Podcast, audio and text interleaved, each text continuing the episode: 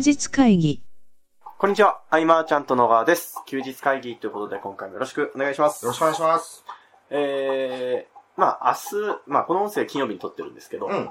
明日がマーチャントクラブということで、はい。えー、ただこの音声が配信されたのは前日か。で、まああの、ネギさんに、と、野口さんにうんお話しいただく回というのは、まあ前回の音声通りなんですが、その話はおそらく次回の休そうだね。日会議ではいお伝えしたいと思います。で、まあ今回ですね、まあ何喋ろうかな、みたいな話をしていたんですけど、うん。単純にうん。聞いてみたいことがありまして、はい。で、その、答えが出ないかもしれないんですけど、うんなんか喋ってたらなんか出るかもしれないなっていう はい。ことで、はい。あの、聞いてみたいと思います。はい。あのーいわゆる、その、インターネットビジネスをしますよって方の多くと、特にインフォ系というか、情報発信みたいなものって、まあ、ある意味で自分を売るみたいなところもあるじゃないですか。うん。で、よく、例えば、この人から学びたいとか、うんこの人と一緒に何かしたいっていうので、えー選ばれる存在になろうよっていうことをお伝えしている部分もあるわけなんですけど、はい。それって、まあもちろんメリットでもあるし、まあある意味で、えーその人らしさっていう意味だと、誰、誰にでもできるって言ったら言葉が変ですけど、誰にでも個性はあるとうん。いうところで、やり方はいろいろあるかなと思うんですけど、うん。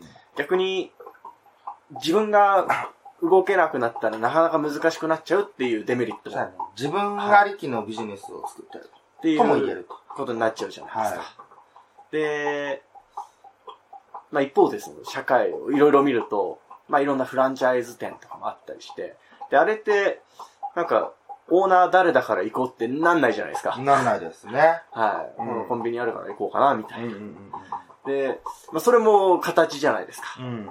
で、そのフランチャイズ店は、そのフランチャイズだよっていうことに価値があって、オーナーさんが集まってくるわけじゃないですか。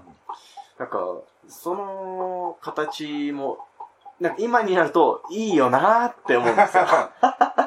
ね、はいフランチャイズ的な展開してるところもね。はい。うん。で、まあ、そ、そのね、うーん、まあ、どう僕らの中に当てはめるかもまた難しいところもあると思うんですけど、うんただその、まあ、何回前の休日会議かわからないですけど、菅さん自身もその、自分の、例えばネームバリューだけでやるのも、いつかきつくなる時が来るよね、みたいな話をしてた回もはいあったと思うんですけど、いや、きついですよ。それに対してどう立ち向かっていくべきなのかというか、うん。なんか、それなんだ、例えば一番最初に菅さんがやり始めた時って、そんなことを考えてなかったと思うんですよ。うん、もう、まずは、まずは知ってもらうことはいが、っていうとこだったし。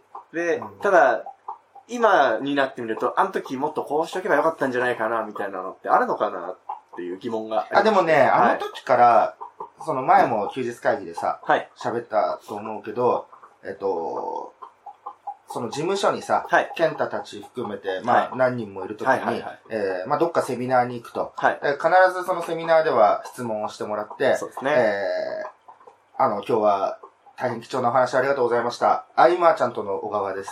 必ずその、社名を言うみたいな。はい。で、メルマガの時も必ず、こんにちは、菅ですじゃなくて、アイマーちゃんとのって言ってるのは、はいやっぱそこにつなげたいというか、うん。うん自分というよりは当時はアイマーちゃんとはい。の、えー価値と思ってたけど、それの延長上でマーチャントクラブの場合も、はいやっぱ場の価値と。うん。でも場の価値は、えーそのフランチャイズ展開となるとまた別問題。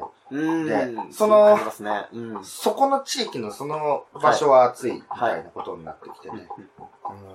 あの、例えば、その、まあ、クラブの話っていうわけじゃないんですけど、そのじゃあ何かしらのその、コミュニティサービスをしますよって考えたときに、うんこう、参加してくださった方に、まあ、魅力を感じてもらう何かを用意したいじゃないですか。うん。うん。で、それを用意すればするほど、買い聞かなくなるなって思うんですよ。そうねだからまあ、あの、ね、ニーズマッチみたいな仕組みは。上手にできてるというか、まあうんそこに、えー行くことによって、はい。えー案件獲得ができるというのが最大のベネフィットだと思うんだけれども、うんだったら、えー地域でビジネスをやられてる方もたくさんいるんで、はい。その地域ごとに人が集まれば、うん。その価値が生まれると。うん。で、毎回その東京で開催していてっていう流れよりも、はい。逆にその支部化とかフランチャイズ化していった方が、ね、汎用性あるというかね。うん。うん。なかなかね、そうですね。いろいろ考えはするけれどもね。はいはうん。まあ、結局、なんかクラブの話とかになっちゃうんですけど、うん。なっちゃうかもしれないですけど、えー、ママチャンドクラブの場合って、まあ、僕が思うに、うん。えーまあ、菅さんがいることありきなところが僕はあるなと思っていて、で、そうすると、ね、その、いっぺんに集まれる場所、キャパ的な問題でも、うん。もう上限ってあるじゃないですか。はい。で、ただ例えばもうちょっとクラブを大きくしたいなって思った時って、うん。また段階が変わってくるのかなっていう気はしますよね。そうです。その場合はね、はい。おそらくその、今のマーチャントクラブはい。はどちらかというと、その、ワーク中心というよりは、はい。えっ、と、映像配信のことも考はい。えて、はい。はい。ね、うんセミナー形式を重視しているけれども、はい。その体制がまず変わるかなと。うん。各地域、うんその、なんだろうな、こう、広島とかにいる方も東京に来ることなく、はいそのワークで体験できて、まあ、はいはい同じようなものを持ち帰れるみたいな、風にしていけば一つあり。うん。だと思うけど、でもどうしても、えっ、と、なんだろうな、レベルの統一となると難しいと思う。そこは人が関わる難しいですね。うんコンビニぐらい決まっていれば、そうですねコンビニの店員さんもいろいろいるけれども、はい。提供されるものはね、うん、そうですね。あれなんだね。うん。うん。そう考えると、やっぱマックすごいですね。すごいね。マックとかもすごい。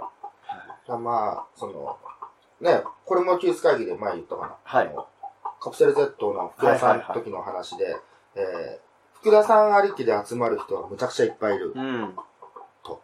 で、もう、その、プライスターを打ち出すときに、はい。プライスターの魅力だけで勝負したいというか、うん。逆に言うと、福田さんのこ、福田さんのことが嫌だっていう人も中にはいるかもしれないとか、そね。うん。その嫌だっていう人が、福田さんのフィルターを外してプライスターだけを見てもらえたら、うん。その価値はすごい高いわけで、そうですね。っ。ていうところで、えっ、と、なんて言うんだろうね、こう、自分の存在よりもその、うんメディアの、うん。に、こう、軸を置くみたいな。うん。うん。うん。あれも一つの形というかね。うん。うん。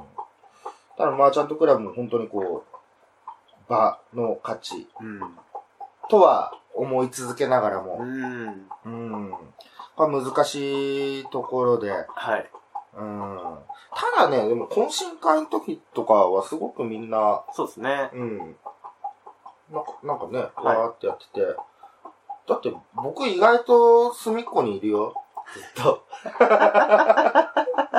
みんな、ういや、みんな動かないですから。ん。みんな動かないですからね。うん。で、そこでね、ビジネスが生まれたりとか、はい。なんかね、こう、じゃあ誰々の主催の交流会に行ってみたりとかね。ああ、そうですね。そういうのも生まれたりしてるけれども、もっとね、あの、進化させていきたいなとはうん。思っていて。で、ね、こう、施策としてもいろいろある中でね、はい。うん、一つはその、これもクラブの中で生まれた企画だけれども、はい。書籍ってのは大きいし、やりがい。があるし、うんまあ、講師として登壇するっていうのも、これはあんまりでも早い段階で講師に登壇してもらうのは良くないなと。いうのもすごく感じていて、ううんん。もっとこう、ね、下積みじゃないですか。うん、間違いのないはい。というか、ま、まあみんな間違ってないんだけど、そうですね。はうん、こう絶対的なというか、い。うん。うん。そうだね、ちょっと挑戦的にこ、ね、講師にっていうのははい。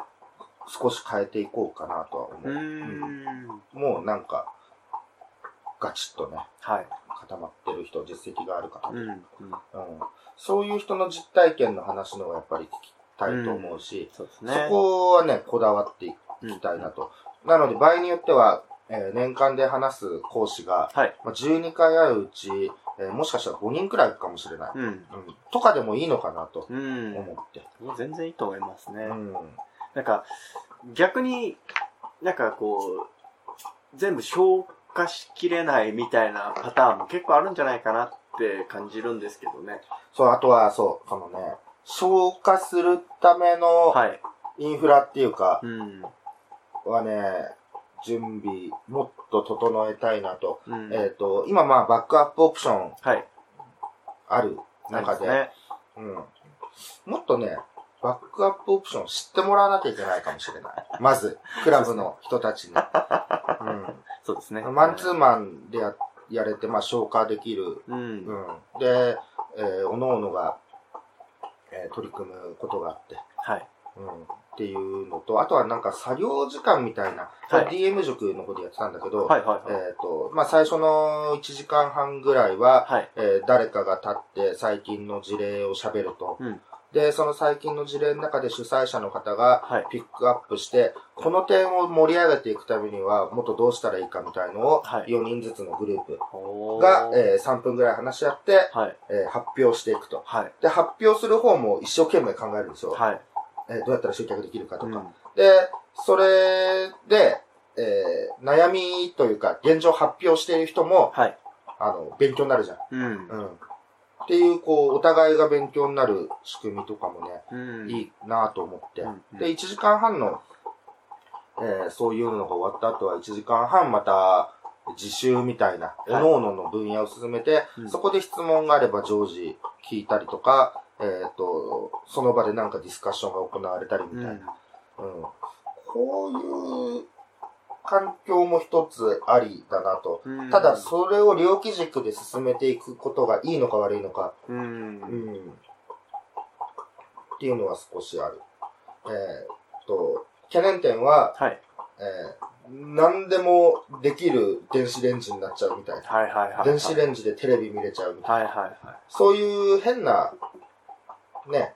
付加価値がつかないように、極力シンプルにはしていきたくて。う。うんん。本当ですね。そうなの。ただね、こう、その実業の方々はい。と、その、最初からずっとウェブ一本でやってきてる方々の、はい。えー知識差とかスキルの差っていうのは結構開いてるので、本当ですね。そこを埋めるものは何かやりうんたい。ということで、まあ、それは10月から、えーコンテンツ取って、うん。えー配布していこうかなとは思うんだけれども、うんうんうんえーやっぱ質問というかフォロはい。ー、もっとその、フォロー体制というのを、うん。えー見直していきたいなとはね。うん。うん。どうしようかな。本当はあれですね。休日会議というか、普通に喋ってるみたいになっちゃう。どうしようかな、なんか。まあ、いろんなできることはね、あるんだけれどもね。はい。うん。だからあのーね、はい。事務所に来てくれる方は、あ、あれやってもいいかもしれない。何ですか？Facebook ライブ。?Facebook ライブ。えっと、はい Facebook ライブを、その、非公開のグループとかページでさ、はい。えー上げればさ、ほ一般の人は見れないわけじゃん。へーだか、ら、それでやって、えー質問に受け答えしたりとかなんかこはう、やるっていうのもありかも。ーううんん。最初はその事務所で、えー歩行補修みたいなのやってもいいかなと思ったけれども、そうするとやっぱその、ね、地域性が出てしまう。そうです。ね。うん。だそれやりつつ Facebook ライブもやればいいのか。あ、まあ、手っ取り早いです手ねっ。取り早く。うん。ちょうどあの、Facebook ライブはい。についてはその、なんかね、こうごっつい機会があるわけですけど、はい。それをノックの方で新調して、えへーちょっとやれるようにしていこうというへところなので。なので、まあ、スマホでちょっと手軽にできるっていうのも、もちろん Facebook ライブ魅力っちゃ魅力だと思うんだけれども、えっ、と、ちょっとこう、クオリティを高く。うん今、なんかね、成長段階でみんな、はいク。オリティの上げ下げ、いろいろ、ね、Facebook ライブいろんな人がいるけれども、僕、一回も見たことないです、Facebook ライブ。あのつい夜中にね、はい。誰かがやってるのとか見ちゃう。そうなんですね。僕もいいね、いいねって押してる。なんか。すごいな。新たな波が。うん。うん。せっかく黒巻もあるしね。あ黒の黒巻、あの、緑色あ、の背景の。緑色背景。そうそうそう。あ、じゃあ、今日、今日はハワイで、みたいなことができるわけですね。そういうのも、まあ、僕らもやっていかないと身につかないからね。うん。やりながら、こっちも、えー勉強になることがあればなというところで、うんそのフォロー体制はね、取っていきたいうん。というそうですねね。やっていく中で、声を聞いて、何がもっと熱くした方がいいなっていうのはあるかもしれないですね。ただ8割ぐらいさ、はい。話が、よしもうやっていこうってなる中で、はい。なんだろうな、急に白紙に戻したくなる時があるの。はいはいはうん。いや、それは白紙に戻すけど、他の提案でやっぱ行きたいみたいい。はいはい。なことなんだけどね。そうですね。でもまあ今回はそのフォロー体制をどうっていうのはうん一つ課題にやっていこうかなと。うん。うんで、その最近さ、はい。いろんなそのチーム、まあチームでビジネスをやるって人多いでしょ？うん。多いですね。うんで、僕が自分が主体の、えーチャットワークグループ、まあ、チャットワークグループ一つにつき1企画だとしたら、はい。自分がしたいのもちょびっとはあるんだけど、まあ、大体は、えー僕が責任者であっても僕主体ではないものが多いというか、そういうものが多かったりとか、あとは全く関係ないわけでもないけど、その、僕自身はタッチしていないいろんな企画の話ってあるわけですよ。クライアントだったりとか。そんな中で、あの、うまくいかないパターンっていうのが、へこれもう確定だなと。いうのがあー。って。気になりますね。はい。あのね、これね、まあ、まず意識しなきゃいけないのは、はいあの、それぞれさ、役割があるわけだけど、はい。し一番メインで業務をする人っていうか、はい。うんうん。まあ、主体になる人、まあ、主催者であるかもしれないけれども、えっと、その人はやっぱり期間を守んなきゃいけない。うん。あの、期間バシッと決めて、ダラダラしない。うん。うん。これはね、ものすごく大事でね。そうですね。一度でもダラダラすると、これです全体に影響する。うん。ということは、まあ、熱量がはい。落ちると。うん。で、当人なら、まあ、その作業が終わればまた熱量上がるのかもわかんないけれども、はい。一度下がった熱量は、挽回するのが超大変。全体の空気としてそうですねそうそう、大。変だなと。で、まあ、その自分自身がきっかけで予定が押すとなると、その周囲のメンバーもみんな、各々のビジネス持ってるわけで、はい、そうですね。えっと、そのよメンバーの予定も狂ってくると。うん。で、中にはこう理解がある人もいるけれども、うん。そこに照準を合わせたらまずいし、えっ、と、やっぱその自分自身の作業っていうのが、こう、全体の、全体にこう熱量、全体の熱量に影響するっていうのがうんうん。すごくあると。うん。まあ、エネルギーとでも言うのかわからないけれども。なので、えーまあ作業期間を、例えばまあなんか、そうだな、半年とかはい。にするたりとか、えーまあこれが出来上がったら進めようとか。うん。ってなると、必ず優先順位が下がる。そうですね。他のことをやり始めるでしょ。そうすると、作業が進まないし、うん何かあってもやってないんでレスポンスが落ちるわけです。うん。やってないしな、どうしよっかな、みたいな、なって、そうなるとね、その落ちた熱量をうん再加熱させることまで考えてケアしていかないとうん。難しい。うん。ぬるま湯っぽくなると。うん。だからね、まあ、中にはね、いや、自分はそういう人とは組まないよっていう人もいるかもしれないんだけれども、それわかんないんだよね。だから僕が見てる限り、やっぱ二つに一つぐらい、はい。結構高い率でこういう状況うんなのを見るなと思って。だから、やっぱ主催メインの方とかはやっぱ、えーもし迷惑かけちゃったりとか全体にはい。なったら、こう熱量を注ぐ投稿なりケアっていうのは、ずっと大事だなとは感じますね。それは大変ですいね。やーもうこれはね、そうです。やっぱ盛り上げていくっていう、はい。うん。だからその、ね、イベントをやる場合、うん。単発企画だよね。うん。の場合は本当にこう熱量を上げて、じゃあどうメンバーにこの工程を楽しんでもらおうかぐらいでいないと、うんううんん、厳しいんじゃないかなと。ううん。んまあ、っていうとね、こう、複数人でやるのって、うんやっぱめんどくさいなとか、嫌だなっていう人もいるかもわかんないんだけれども、はい。でも全員がノリに乗っている流れでね、うん。企画をやるとこう、まあ、とんでもないレバレッジがかかるうん時もあるし、そうですね。えー、なんかこうね、達成感っていうのかね、はい。こう、多少青臭さが出るかもしれないけど、はい。あの、分かち合える、こう、言葉にできない充足感みたいのは、うん、これは大きな、なんかやりがいというかね、うん。があったりするんでね。うん。なので、その、企画をね、仮に自分自身が主体となってやる場合は、はい。まず一つは、自分の作業量の限界を知ることうんだよね。うん。多分、キャパオーバーみたいなことはね、はいまずいんでね。そうですね。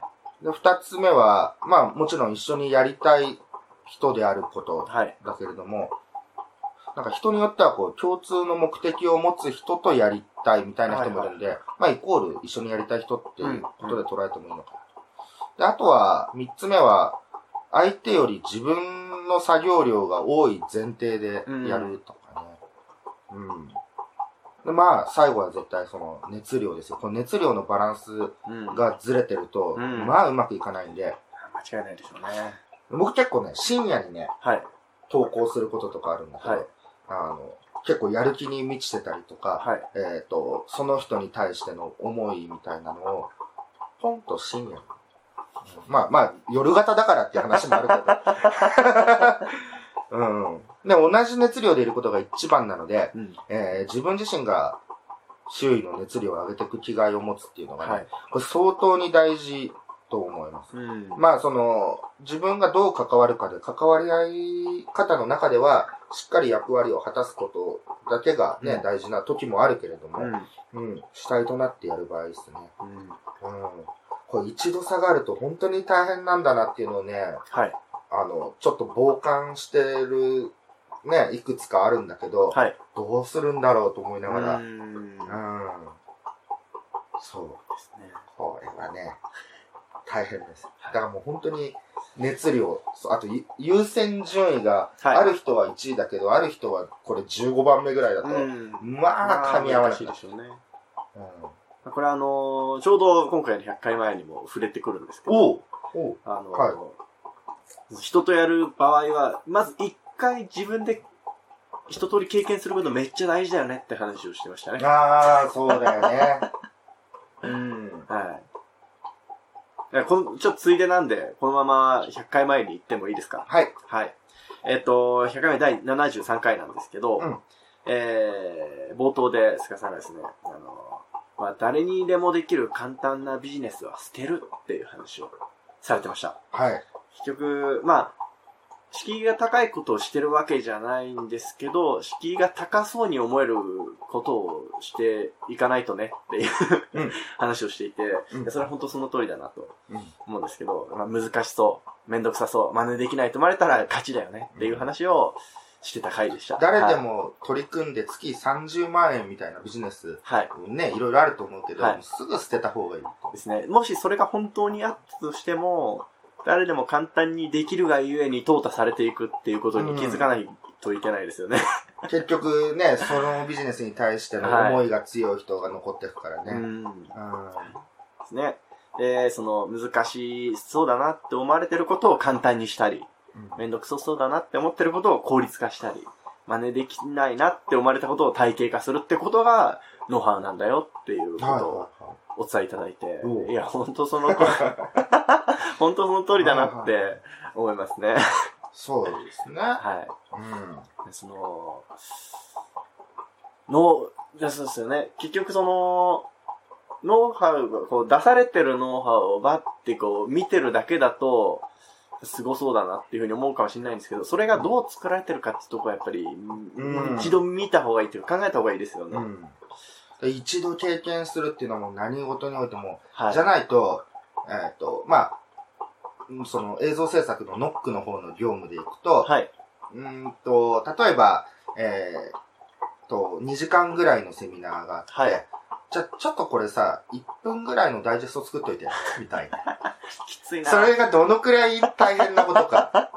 で、1分ができた、はい作ったと。あ、じゃあ、もっと短いその30秒ぐらいのもお願いとか、はい。ちょいちょいと言われてもね、1分、一分半のやつにしといて。これすごく大変だし、はい。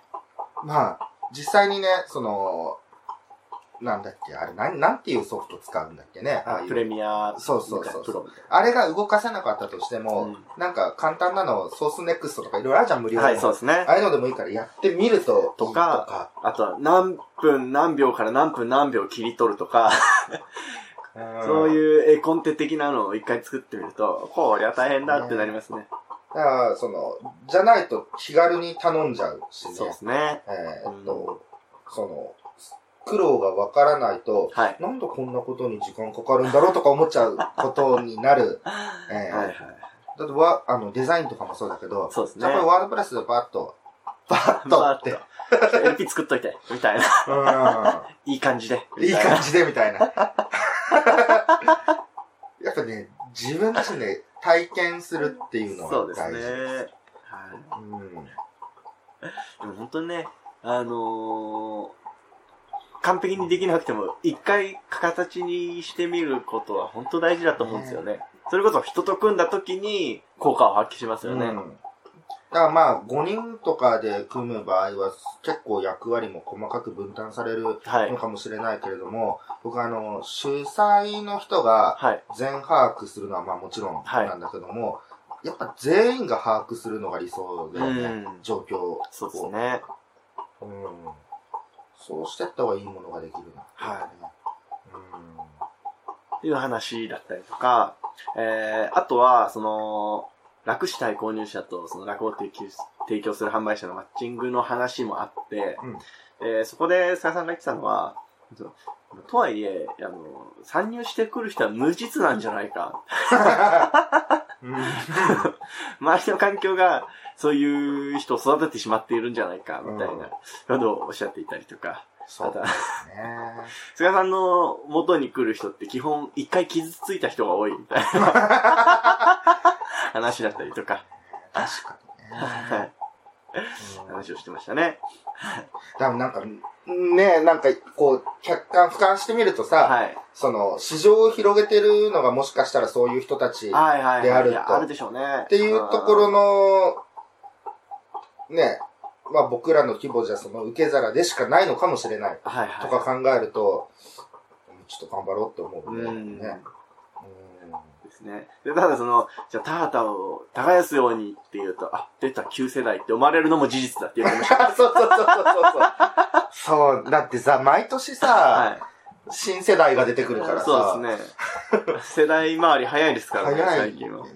だ僕がちょっとでもね、はい。その、なんか、こう、コツコツとなんて言った日には、はい。もうなんか、ね、解雇的な、うん。この人はいつの時代の話をしてんだとか思われたりするけれども、はい。い、やいやいや、そんな、ね、そうですね。あの、魔法の世界じゃないんでうね。ん。うん。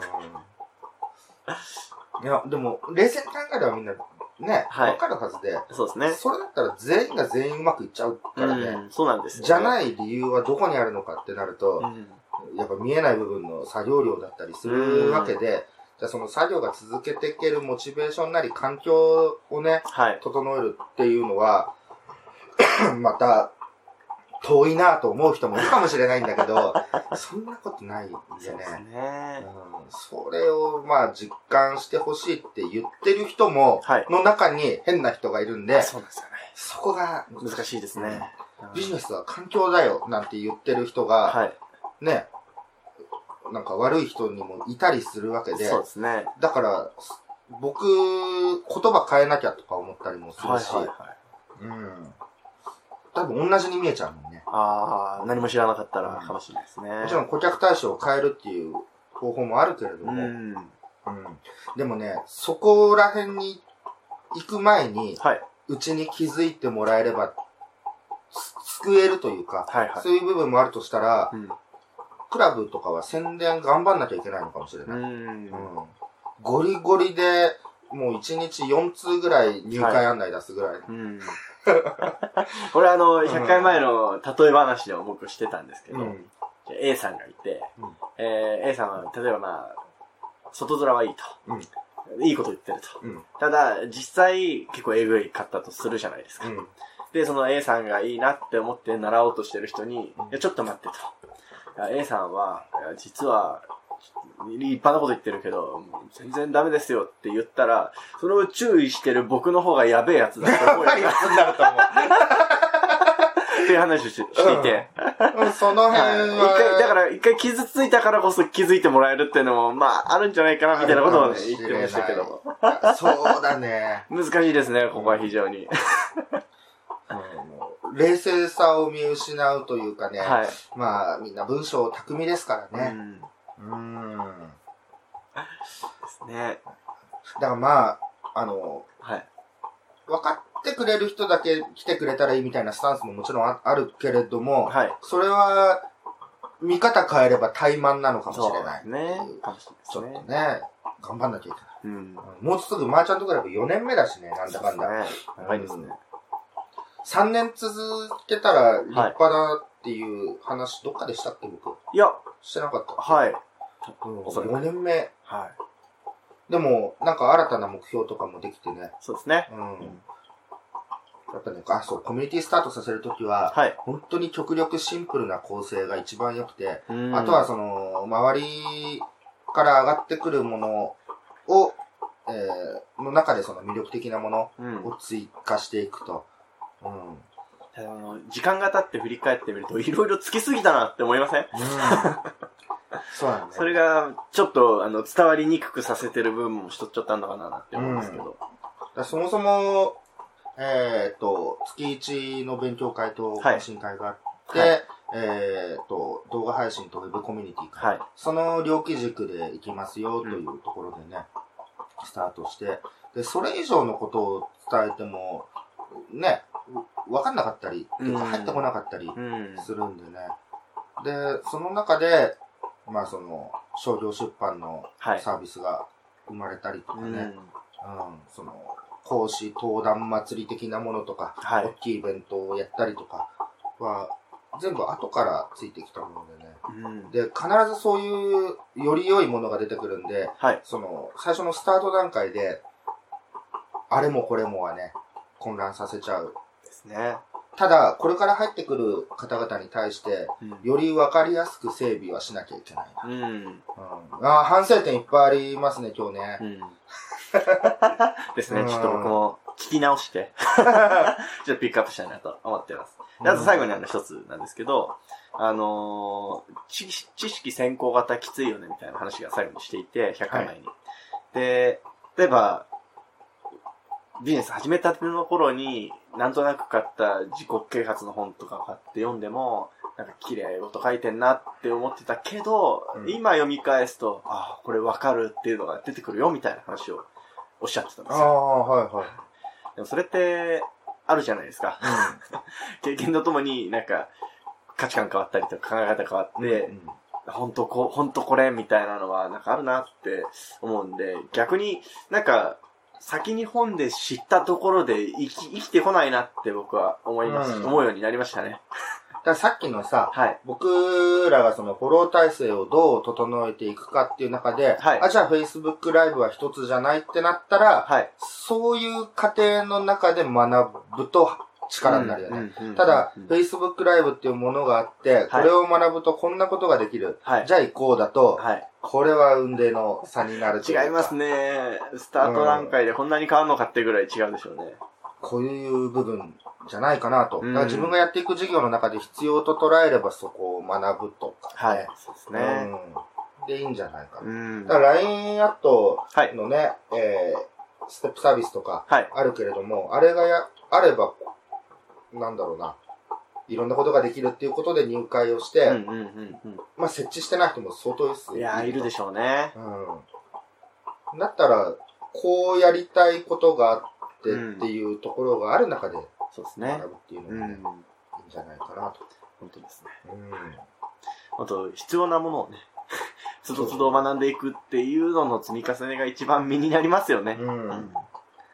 まあ何かをこう教えることを先行して常にやってきた人は取り入れて、うんなんかそれだけのその部分的なものを実践して、うん結果出たものをまた伝えるっていうのも一つだけれどそうねで。すね。うん。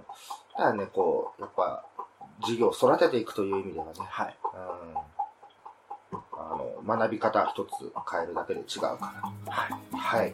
ありがとうございます。えー、ということでですね、はい今回以上にしたいと思います。ありがとうございました。ありがとうございました。休日会議に関するご意見、ご感想は、サイト上より受けたまわっております。